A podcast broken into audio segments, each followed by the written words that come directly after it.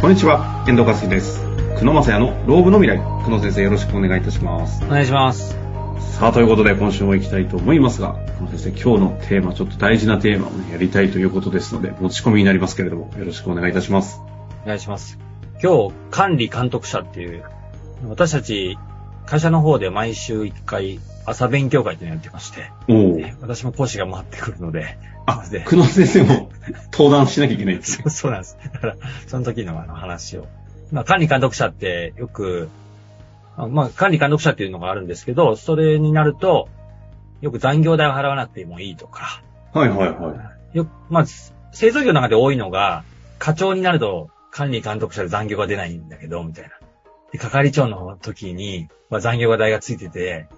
で、課長になると責任も重いのに、なんかか、係長で頑張って残業すると、か、あの、課長の給与を超えちゃってみたいなことがあって、だから出世したくないっていう話はね、よ、もうよくよく聞く話ですよね。ね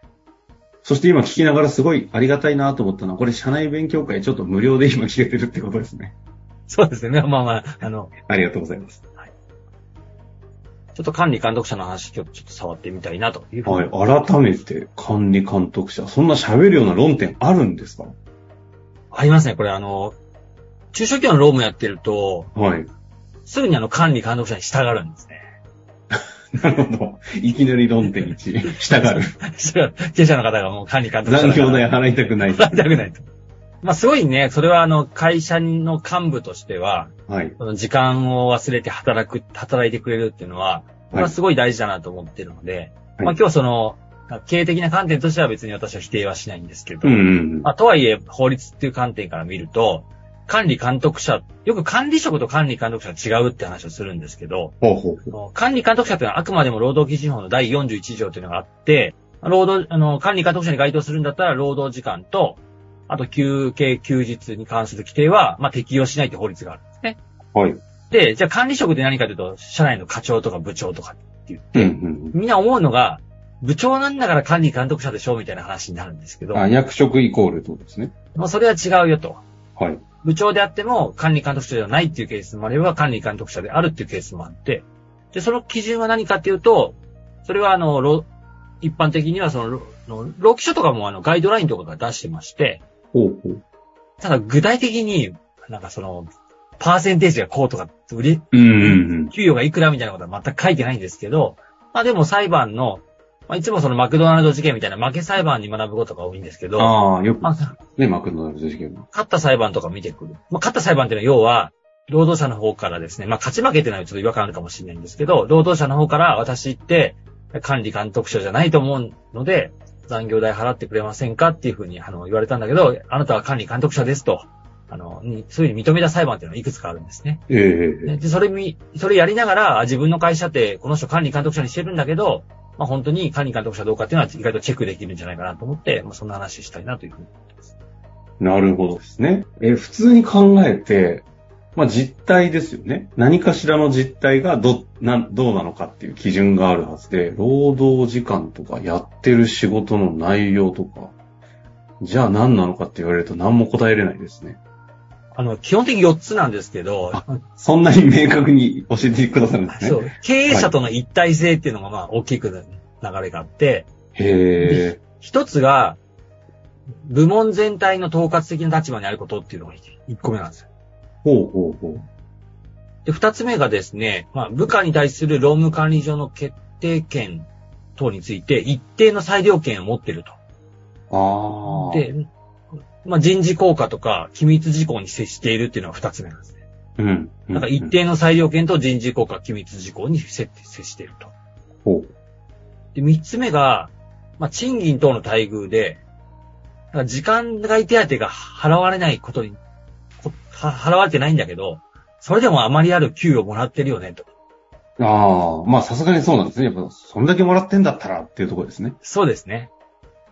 で、あとは、まあ、労働時間の裁量で出退勤を自ら決定する権限があああ、なるる、ほど。何時に来いとかって言われてないと。はい、はい、はい。ちょっとパチンコ行ってっても大丈夫みたいな。大丈夫と。だそのそれはアウトそうですけど、まあ、大きく、雑に言えばそういうことですね。そういうことですよ。で、これを、ちょっとこの、なんていうか、こう、セントラルスポーツ事件って、まあ、これ普通に一般的には、あの、はい。ネットとかでも出てくるんですけど、まあ、京都のあの地方裁判所で平成24年に出た、あのー判決のところを少し掘り下げると、ちょっと経営者、うんうんあの経営者側ももう見えてくるというものがあるので、ちょっとこう解説を交えながら、あの、やっていきたいなというふうに思ってます。これは小訴案件ですか敗訴案件ですかえっと、会社側からすると、勝ったって感じですかね。要は、従業員の方から残業請求されたんだけど、いやいや、あなたは管理監督者だから、特に管理、管理監督者ですよと残業で払わなくて大丈夫ってなったケース。そうですね。で、セントラルスポーツって、まあね、うんよく皆さん知ってるようなところだと思うんですけど、はいはいはい大体100東京中心に160店舗ぐらいあって、そんなあるんだ。で、まあ、原告の方は180人ぐらいの従業員に統括してて、で、仕事内容は、どっちかというとまあ、本当にスーパーバイザー的なところなのかなと思うんですけど、各店の運営状況とか、おうおうおう従業員の労務管理とか、あと店舗のなんかイベントの企画とか、まあ、うん営業せん営業戦略会議とかっていうところを出てたと。もうで聞いたらなんか役員みたいな お仕事ですね。そうですね。まあ、このクラスだと多分受賞企業は、まあ、ほぼ30人クラスだともう完全にほぼ役員でしょううんね。ですよね。そうです。そうですで、まあその時に、そのさっきの4つの観点からどういうふうに判断したかみたいなところでいくと、うんうんうん一。つがあの部門全体の統括的な立場にあるかみたいなところでいくとですね、その方の地位が、その要は社内で3番目で、上位0.9%ぐらいだったっていうふうに書いてある。あもう、もう、要は、あの、偉い人ってことですね。そうですね。だから、なやっぱりでも0.9%とか、まあ、うんうそんういうので観点ってすごい大事なのかなと思ってまして、ああ、一応ここに指標、数字的に出せるものがあるんですね。そうですね。もちろんそれを鵜呑みにしちゃいけないとは思うんですけど、まあやはり上位3番目、180人、まあ以上、もちろん大きな組織だと思うんですけど、180人部下持っててとか、でさらにもう社内の中でも3番目の地位っていうと、まあかなり経営に近いよねってことがわかるので、さっきの経営のなる一ほどとの一体性みたいなところは見えるのかなっていうのと、あと、結構重視、いろんな、まあ、勝ち裁判あるんですけど、営業戦略会議への出席みたいな感じで、ほうほうほう。まあ、こういったところはかなりあの、もう当たり前なのかな、みたいなところはありますよね。それは、要は、経営に関わるような会議参加してるっていう意味ですかそうですね。で、数値管理もしてるよと。うんうんうんが、まあ、一つポイントかなというところです。なるほど、なるほど。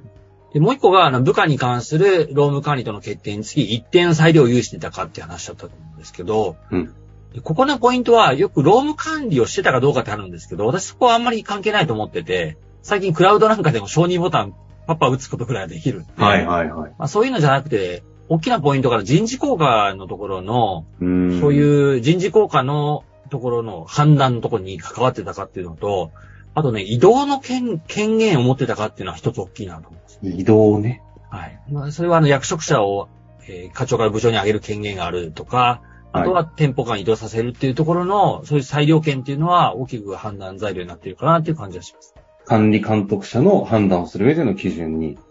はい。移動と人事効果の要素は結構でかいんじゃないかと。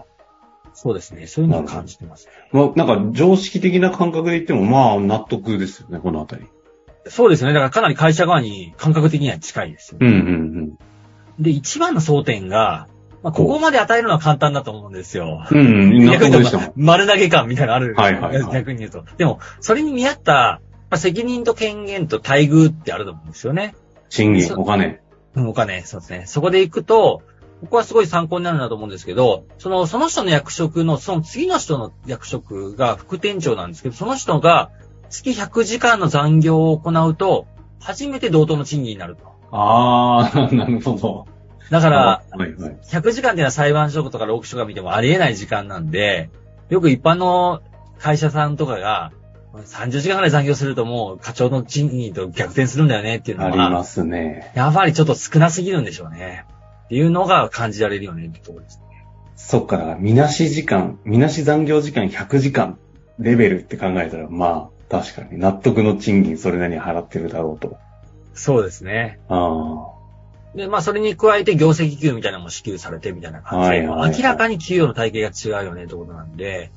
だから私も、そうただ何かしら基準が欲しいと思うんですけど、まあ、最低本当に800万ぐらいは払ってなきゃいけなくて、で、まあ1000万とか超えてくると初めて納得性があるのかなとは思ってて、まあ普なる段ほこどれ裁判とは全く関係ないんですけど、まあ、中小企業のお客さんとかにもそれぐらいじゃないともう管理監督者っていうふうな納得性が得られないんじゃじゃないですかっていう話は。管理監督者としての納得性をあえて賃金ベースで言うなら1000万ぐらいってことですかそうですね。あやっぱり中小企業で働いててね、そうすると他の会社よりは明らかに高いっていう感じはするじゃないですか。確かに。うん、まあ、大手ならね、それぐらいの一般職って、あの、管理職っていると思うんですけど、ええ中小企業の、あの、で1000万超えてる人ってのは本当に珍しいなと思って。うんなるほどですね。そうですね。で、あとは、まあ、事故の出退金について自ら決定しうる権限があったかっていうところで言うと、こうんれはもう注意しておいてほしいんですけど、遅刻相対欠勤の賃金控除が行われてなかった。これは当たり前ですよね。うんうん うんで、あとは、あのこれ業務時間内に接骨院に通院していたって書いてあ ったどういうことですかえあ、今、自由、自由自に。由だったと。で、まあ、他の判決で見たのが、あの、台湾の関係の、台湾の、ああいうリゾートの判決なんかも、仕事中に温泉に入ってたみたいな感じがありましたけど、 まあちょっと冗談、 え、それ、あの、判例とかにの残ってるんですか温泉が入ってた。結構なんか、その、あれ、恥ずかしいやりとりです ね。ちょっと残ってましたけど、だから、なんでバレちゃったんだろう。あの冗談であの、こう、この方って、仕事中に接骨院に行ってたら社長どう思いますかって言うと、それは腹立つなって言 われると、管理監督者じゃないですねとかって言うと、ななんでって話になるんですけど、あの、わか、社労士なんでわわかる人はわかるんですけど、その、はい、はい冗。談がですね。なるほどですね。まあ、逆に管理監督者として温泉入ってんのどうなんだ問題は別でありそうです が、管理監督者として認められる要素になるってことですね。そうですね。だから、まあ、要は、そ、そういう時間では評価してないよとうんうんうんい。うような、もう成果で評価してるよというようなところかなっていうところなんですけど、なるほど。まあ、そういったところが一つポイントになるのかなというふうには思ってますね。いうところが今回の管理監督者、管理職のこの、さ、境目境目判断基準ということですかね。そうですね。だからそのあたりをちょっと社内でチェックしていただいて、うちの管理監督者大丈夫かなっていうところで、まあ判断してもらって、で、まあ2種類だと思うんですよね。あの、もう少しこう、給与を払って、もっと任せるかっていうところか、もしくは、ちょっとこう、権限を絞って、で、残業で払うかっていうことを、まあ選択しておくってことが、すごい、まあお互いの、こう、雇用の関係においても大事かなというふううんに。うんうんうん。なるほどですね。だから、権、権限を絞って、残業代払うか。はい。まるっと依頼することでドサッと払うか。どうだったのか、そうですむね。ちゃくちゃシンプルな 観点ですけど。 そうですね。そうか、全部をまとめるとそういうことになりますね。はい。で、その時のドサッとっていうのが、時間で言うと残業代ベースだと、時間で言うと100時間超えぐらい相当。まあ、賃金感覚だと1000万とかっていうところ。っていうのが一つ基準になるんじゃないかということですかね。まあそうですね。め明確なラインはないんですけど、そのあたり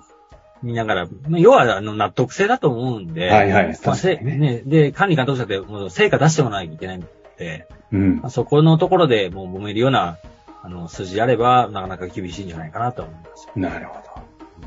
まあ、ということで、ちょっと今回の会はね、自分たちの実態に照らし合わせると少し物議を醸す会になりかねないなと思いますが、もう喋ってしまいましたので、この辺りで一旦終わりたいと思いますが、また質問等々ありましたら、ぜひお寄せいただけたらと思います。久野先生、ありがとうございました。ありがとうございました。